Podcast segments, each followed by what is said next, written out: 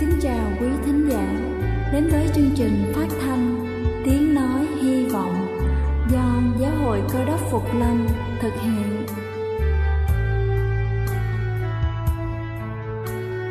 Kính thưa quý vị, Đức Chúa Giêsu trước khi Ngài về trời đã ban cho các môn đệ của Ngài một điều răn mới, đó là họ phải yêu thương nhau như chính tình yêu mà Ngài đã dành cho họ Quả thật vậy thưa quý vị, tình yêu thương là một món quà vô giá mà Chúa đã ban cho nhân loại và đó cũng là thông điệp mà chúng tôi muốn gửi đến toàn thể quý vị.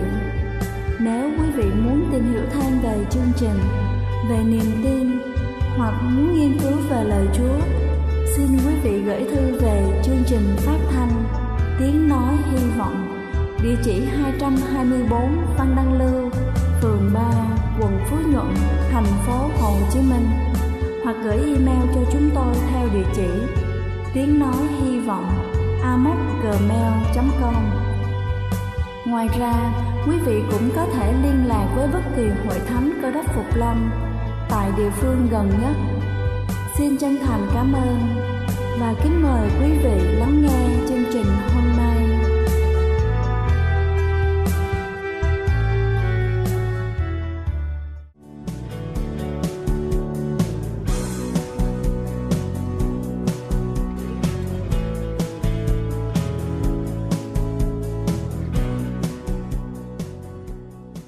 Xin kính chào quý vị thính giả thương mến, cầu xin Chúa luôn ban cho quý vị sức khỏe thật dồi dào. Kính thưa quý vị, sau bữa tối có rất nhiều người trong chúng ta có những thói quen xấu gây ảnh hưởng đến sức khỏe và sau đây là 7 điều mà chúng ta nên nói không sau bữa tối của chúng ta mà chúng ta cần phải biết. Đầu tiên đó chính là không mặc quần áo bó sát. Nếu chúng ta không muốn tra tấn dạ dày thì đừng bao giờ mặc quần áo bó sát. Nếu chúng ta có một cuộc hẹn gặp ai đó vào buổi tối thì hãy chọn một bộ váy hoặc là một bộ quần áo rộng rãi. Việc mặc quần bó sát vào buổi tối có thể dẫn đến chứng ở nóng. Thứ hai đó chính là không đánh răng ngay sau bữa tối. Việc đánh răng ngay sau bữa tối có thể bào mòn men răng của chúng ta thay vì chống sâu răng, thì răng có thể bị vi khuẩn tấn công. Nếu muốn đi ngủ sớm thì hãy tiến hành vệ sinh răng miệng sau 30 phút. Sau 30 phút ăn tối. Thứ ba đó chính là không ăn trái cây sau bữa tối. Trái cây sau buổi tối có thể khiến cho dạ dày của chúng ta chịu nhiều hành hạ. Điều này lý giải tại sao trái cây sau buổi tối khiến cho chúng ta khó ngủ hơn bình thường. Mặt khác, trái cây chỉ có thể ăn khi đói mới có thể phát huy hết tác dụng của loại thực phẩm này. Thứ tư đó chính là không tắm ngay sau bữa tối. Nhiều người bận rộn thường chọn cách ăn trước rồi mới tắm, rồi sau đó đi ngủ. Tuy nhiên điều này tuyệt đối không nên vì tắm sau bữa tối sẽ làm chậm quá trình tiêu hóa và lưu thông máu bởi nó làm giảm nhiệt độ của cơ thể. Chúng ta có thể chờ khoảng 30 phút sau buổi tối rồi hãy tiến hành đi tắm. Thứ năm đó chính là tập thể dục nặng sau bữa tối. Tập thể dục sau bữa tối có thể làm tăng huyết áp và nhiệt độ cơ thể, gây khó khăn cho giấc ngủ của chúng ta. Bên cạnh đó, việc tập thể dục nặng sau bữa tối có thể là nguyên nhân dẫn đến sa dạ dày. Thứ sáu đó chính là không ngủ ngay sau bữa tối. Không hề tốt nếu như chúng ta ngủ ngay sau bữa tối, bởi nó sẽ làm chậm quá trình tiêu hóa, gây chướng bụng, đàn hơi và chúng ta sẽ cảm thấy khó ngủ vì dạ dày đang vô cùng nặng nề. Chỉ nên ngủ ít nhất là 2 tiếng sau bữa tối. Và cuối cùng đó chính là không uống đồ chứa caffeine. Caffeine khiến cho chúng ta tỉnh như sáo, vì vậy nếu muốn tìm kiếm một giấc ngủ ngon cho ngày dài mệt mỏi thì tuyệt đối hãy tránh xa những chất này. Mặt khác, caffeine rất có hại cho tim của chúng ta. Kính thưa quý vị, tôi vừa trình bày xong những điều mà chúng ta không nên làm sau khi vừa dùng xong bữa tối. Hy vọng qua bài sức khỏe trên sẽ giúp cho chúng ta tránh được phần nào những thói quen không tốt gây ảnh hưởng đến sức khỏe. Chúc quý vị luôn vui khỏe. Đây là chương trình phát thanh Tiếng Nói Hy Vọng do Giáo hội Cơ đốc Phục Lâm thực hiện. Nếu quý vị muốn tìm hiểu về chương trình hay muốn nghiên cứu thêm về lời Chúa, xin quý vị gửi thư về chương trình phát thanh Tiếng Nói Hy Vọng, địa chỉ 224 Phan Đăng Lưu, phường 3, quận Phú Nhuận, thành phố Hồ Chí Minh hoặc gửi email cho chúng tôi theo địa chỉ tiếng nói hy vọng gmail.com Ngoài ra, quý vị cũng có thể liên lạc với bất kỳ hội thánh Cơ đốc Phục Lâm tại địa phương gần nhất. Xin chân thành cảm ơn và kính mời quý vị tiếp tục lắng nghe chương trình hôm nay.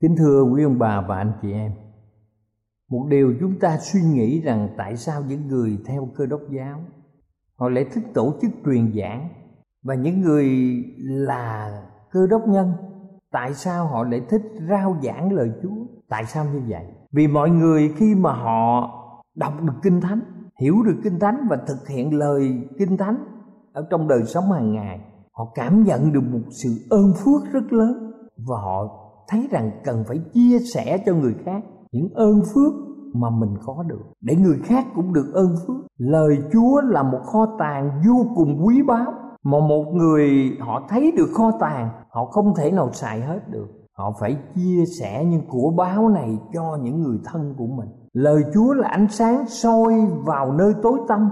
Và chúng ta nên biết rằng thế giới chúng ta là cõi tạm mà thiên đàng mới là quê hương thật sự của chúng ta. Đức chúa trời đã bày tỏ qua kinh thánh. Và con người hiểu được đức chúa trời là ai. Trong sách 2 Timôthê đoạn 3 câu 16 đến câu 17 viết rằng cả kinh thánh đều là bởi Đức Chúa Trời soi dẫn có ích cho sự dạy dỗ, bẻ trách, sửa trị, dạy người trong sự công bình, hầu cho người thuộc về Đức Chúa Trời được trọn vẹn và sắm sẵn để làm mọi việc lành.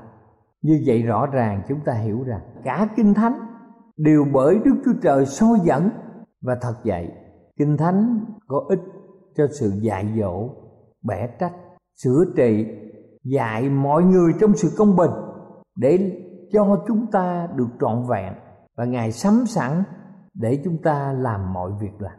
Thế giới chúng ta ngày hôm nay ai cũng muốn làm ra thật nhiều tiền và ai cũng muốn làm thế nào chúng ta tiêu được đồng tiền để có một cuộc sống thoải mái.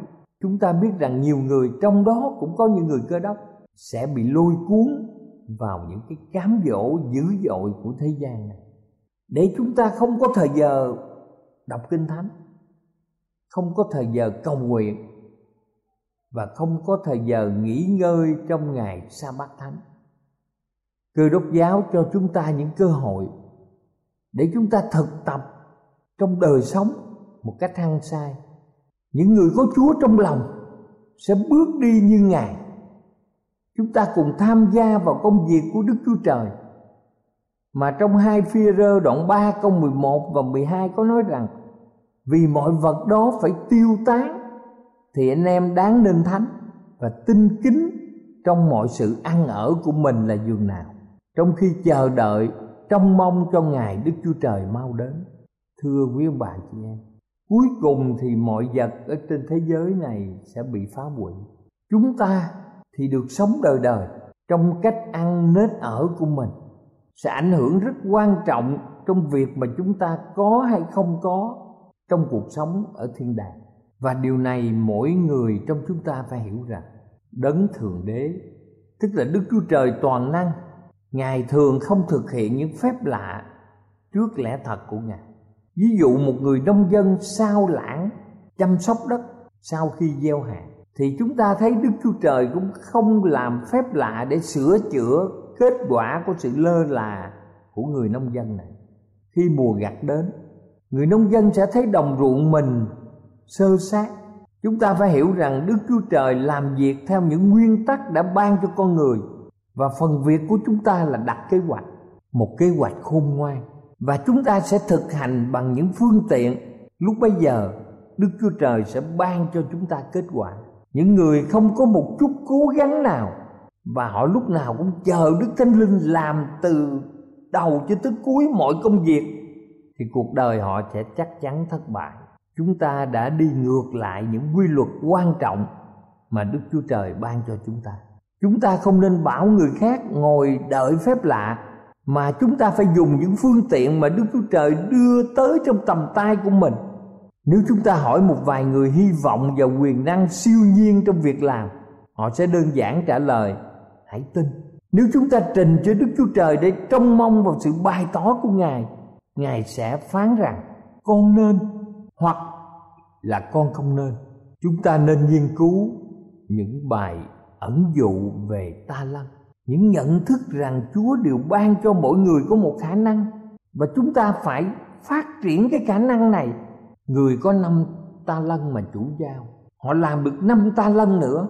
Người có hai ta lân chủ giao cho họ họ làm được thêm hai ta lân nữa.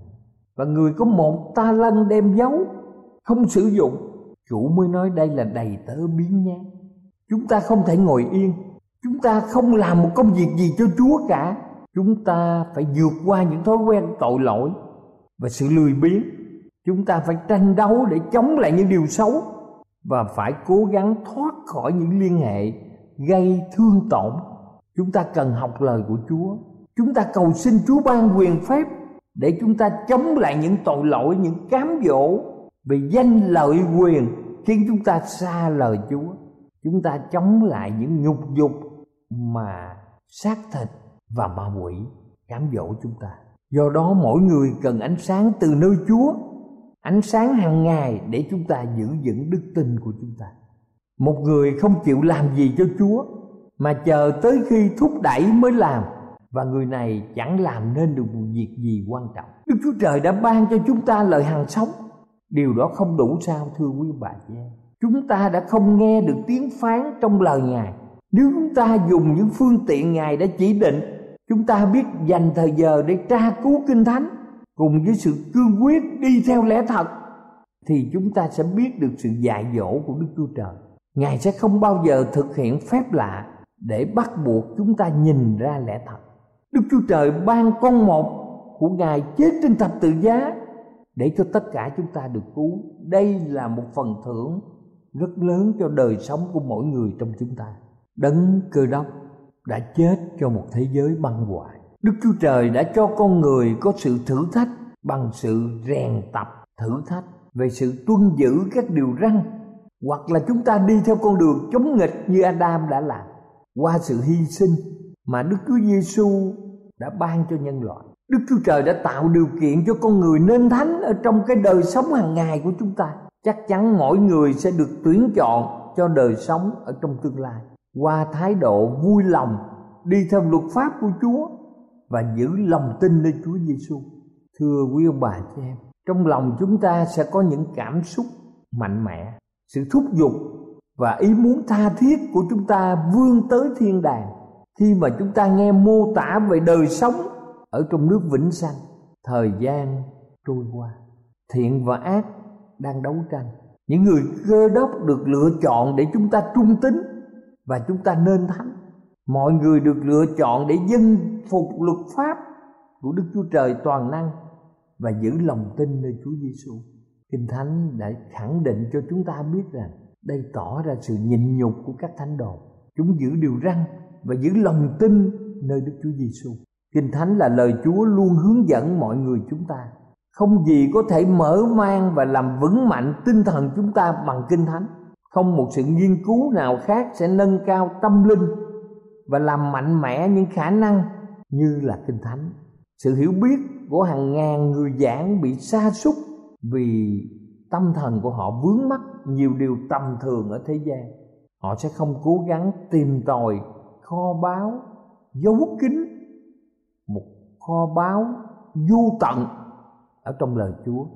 Khi chúng ta chú ý đến lời Ngài, thì sự hiểu biết sẽ rộng mở bởi Thánh Linh hướng dẫn trong đời sống chúng ta. Lúc bây giờ khả năng tìm kiếm lẽ thật chúng ta sẽ được nâng cao. Nếu tâm trí chúng ta không được nâng đỡ để có một nỗ lực mạnh mẽ và bền bỉ trong việc tìm lẽ thật bằng cách so sánh những lời trong Kinh Thánh, thì chắc chắn đầu óc của chúng ta sẽ bị thu hẹp. Cho nên, mọi người trong chúng ta phải để hết tâm trí để tìm kiếm lẽ thật. Những mục sư truyền đạo giảng dạy lẽ thật kinh thánh, họ đem sứ điệp về đặc tính quan trọng đến cho mọi người. Họ phải nghiêm túc để hiểu rõ ý nghĩa của sự cứu chuộc. Các mục sư truyền đạo phải hiểu điều kiện gì mà con người được cứu và làm thế nào con người được về với chúa ở trong thiên đàng. Qua sự không dân phục, con người đã sa ngã. Và loài người vẫn tiếp tục không dân phục chúng ta nghĩ đức chúa trời chấp nhận mọi người chắc. Nếu một người tiếp tục phản loạn, rồi thích ứng được với thiên đàng, đây là điều rất khó khăn. Cho nên các mục sư truyền đạo, những người lãnh đạo các điểm nhóm, chúng ta giảng dạy lời chúa. Chúng ta nói rằng ta ở trước mặt đức chúa trời và trước mặt đức chúa giêsu là đấng sẽ đoán xét kẻ sống và kẻ chết nhân sự đến của ngài và nước ngài mà răng bảo con rằng, hãy giảng đạo cố khuyên bất luận gặp thời hay không gặp thời. Hãy đem lòng rất nhịn nhục mà bẻ trách, nài khuyên sửa trị, cứ dạy dỗ chẳng thôi. Chúng ta có thể mở trong kinh thánh, trong hai Timôthê đoạn 4 câu 1 và câu 2 và chúng ta biết được lời nhắn nhủ ân cần. Hãy giảng đạo, cứu khuyên bất luận gặp thời hay không gặp thời, hãy đem lòng rất nhịn nhục mà bẻ trách, nài khuyên sửa trị. Cứ dạy dỗ không thôi.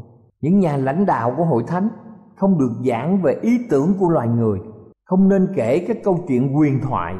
Không nên ca ngợi sự trình diễn ở trên tòa giảng như trên sân khấu. Không nên ca tụng về mình, vì mọi người chúng ta đang đứng ở trước sự hiện hữu của Đức Chúa Trời toàn năng và chúng ta đang giảng lời Ngài. Chúng ta đừng xem nhẹ trong việc giảng đạo. Chúng ta hãy giảng về lời Chúa. Chúng ta gây ấn tượng nghiêm chỉnh cho người nghe và không nên để người truyền đạo xen những tư tưởng riêng tư, những quan điểm tưởng tượng, mà chỉ nên trình bày lời Chúa một cách trung thực. Vì thế sứ đồ Phaolô đã lưu ý một số thầy giảng. Họ đã xuyên tạc kinh thánh. Rồi họ sẽ đứng trước quan án công bình mà trả lời về việc làm của họ. ở trong đời sống hàng ngày, có nhiều cơ hội thuận lợi đã không được. Những nhà lãnh đạo hội thánh, các mục sư truyền đạo tận dụng. Vì họ nhận thấy không thuận lợi. Nhưng ngay cả trường hợp không thuận lợi.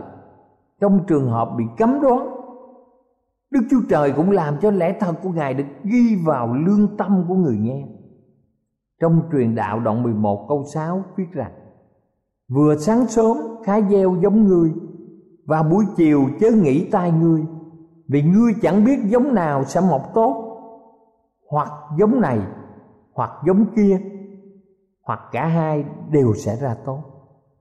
Cho nên ma quỷ Bày tỏ cho con người nhiều lý lẽ để chúng ta bào chữa Và thoái thác, Làm cho mọi người sao lãng bổn phận, giảng lời Chúa. Chúng ta lơ là trong việc cảnh cáo những ai đi sai đường và trình bày lễ thật cho họ khỏi bị hư mất. Thầy giảng sẽ gặp bất lợi nếu nói quá nhiều, mặc dù mọi lời đều cần thiết. Có lúc người thầy giảng này sẽ mỏi mệt.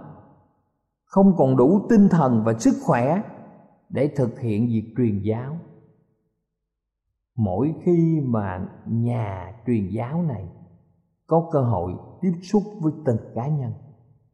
Cho nên những nhà truyền giáo nên sẵn sàng mở kinh thánh và tùy trường hợp cần thiết đọc lời quở trách, cảnh cáo hoặc an ủi những người mà nhà truyền giáo này có cơ hội rao giảng lẽ thật cho họ. Cũng có trường hợp chúng ta thấy nhiều mục sư truyền đạo sao lãng, không kiên nhẫn với những người họ tiếp xúc. Họ đã chuyển qua cho các thầy giảng khác để tiếp tục làm. Vì họ không muốn mất tình bạn của những người họ đã khổ công có được. Nếu những thầy giảng liên hệ đúng lúc với những người sai lầm thì họ sẽ tránh được sự gia tăng những sai lầm đó và cứu những người mà chúng ta tiếp xúc khỏi sự hư mất. Nếu người thầy giảng sao lãng việc quở trách và thờ ơ khi người ta làm điều sai trái, thì những người bị quở trách sẽ có cảm tưởng rằng thầy giảng đã không chỉ cho họ biết lẽ phải và như vậy, người thầy giảng không tốt. Ông chỉ là thầy giảng vui vẻ mà không phải là người cộng tác với đức chúa trời để triệt hạ tội lỗi đây là điều quan trọng cho bất kỳ một mục sư truyền đạo nào ở trong các hội thánh và điểm nhóm. Thưa quý ông bà và anh chị em thương mến, trong đức tính nhu mì của Đức Chúa Giêsu, mọi tín hữu chúng ta nên làm việc để có nhiều kinh nghiệm cho công việc truyền giáo. Chúng ta sẽ bày tỏ sự đau buồn vì tội lỗi, nhưng không biểu lộ tính nóng nảy trong sự vỡ trách lỗi lầm. Tất cả nỗ lực của chúng ta là đi theo đường lối của Chúa. Và chúng ta chia sẻ lời Chúa. Chúng ta nhịn nhục. Nếu chúng ta thấy kết quả ít thì đừng nản lòng. Kinh nghiệm này kêu gọi sự bày tỏ của lòng kiên nhẫn, nhịn nhục. Chúng ta hãy tiếp tục làm việc thận trọng và hãy nhận thức rõ ràng khi cần nói, hoặc lúc nào cần im lặng. Sứ đồ Phaolô đã khuyên Timôthê, người nói rằng hãy giảng đạo, nhưng còn có việc khác phải làm, đó là gì? Bẻ trách. Nài khuyên, sửa trị cứ dạy dỗ chẳng thôi. Việc làm này không hề bị sao lãng. Các thầy giảng bất luận gặp thời hay không gặp thời hãy chăm sóc các linh hồn khi họ đã làm chứng. Họ phải thực tập cẩn thận, theo dõi mọi điều, coi chừng mưu trước của Satan. Kẻo chúng ta dễ bị dối gạt, không thỏa lòng trong công việc. Những khó khăn không ham dọa hoặc khuyến khích chúng ta. Hãy giữ cho tâm trí quân bình và xây dựng một đức tính tốt. Dầu gặp những khó khăn, chúng ta phải cố gắng vượt qua để chúng ta có nhiều kinh nghiệm hãy làm chức vụ gieo giống, tưới nước, chăm sóc để hạt giống sẵn sàng mọc lên. Khi mà một hội thánh hoặc điểm nhóm mới được thành lập, chúng ta không nên sao lãng sự giúp đỡ, không nên sao lãng sự chăm sóc. Các mục sư truyền đạo nên phát triển những ta lân đã có ở trong hội thánh. Chúng ta hãy tiến hành những cuộc truyền giảng hữu ích. Chúng ta nhớ rằng Timôthê được yêu cầu đi từ hội thánh này đến hội thánh khác, xây dựng các hội thánh trong một đức tin bền vững. Và ông làm công việc truyền giảng lẽ thật là chức vụ quan trọng. Mọi người chúng ta hãy khẳng định rằng chúng ta sẽ không né tránh những việc làm không dự ý và kiên nhẫn để gìn giữ linh hồn người khác. Nếu là một tín đồ cơ đốc, chúng ta sẽ có cùng một tinh thần như Đức Chúa Giêsu đấng đã chết cho sự hư mất của chúng ta. Chúng ta sẽ làm gì? Chúng ta sẽ thương những kẻ lầm đường lạc lối. Những người có tội, chúng ta phải an ủi và khuyến khích họ. Trong khi họ đi sai đường lối của chúa, chúng ta phải canh chừng những linh hồn yếu đuối. Chúng ta phải nắm chắc rằng chúng ta đang bày tỏ một tình yêu thánh thiện, không phải vì ân huệ thế giới này sẽ có nhiều điều cám dỗ và đã có nhiều điều cám dỗ và đang có nhiều điều cám dỗ. Thế giới có nhiều điều giả dối và điều này sẽ không thể tồn tại đối với chúa. Cho nên, chúng ta phải vững bước và đi tới với đấng toàn năng. Chúng ta phải làm cho thế giới này hiểu biết về lời chúa. Nếu chúng ta không rao giảng cho toàn thế giới được thì chúng ta rao giảng cho những người cùng ngôn ngữ, cùng quốc gia. Rồi quốc gia chúng ta lại quá rộng lớn. Chúng ta không rao giảng được cho tất cả mọi người thì chúng ta phải rao giảng ít nhất được cho những người mà chúng ta quen biết ở trong xã hội. Con cái chúng ta, vợ chồng chúng ta, ông bà chúng ta, bạn hữu chúng ta những người mà chúng ta có cơ hội gặp gỡ, nếu tất cả chúng ta thành thật với đức chúa trời ở trong những việc nhỏ, chúng ta sẽ chắc chắn có một sự kiên định lớn khi chúng ta được kêu gọi để đi đến một quyết định khôn ngoan. Chúng ta sẽ làm gì?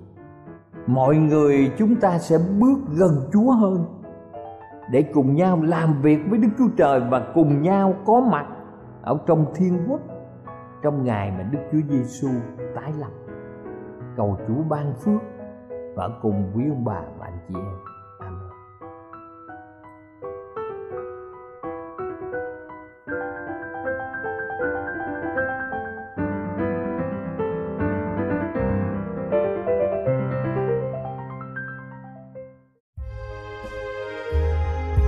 Đây là chương trình phát thanh Tiếng Nói Hy Vọng do Giáo hội Cơ đốc Phục Lâm thực hiện.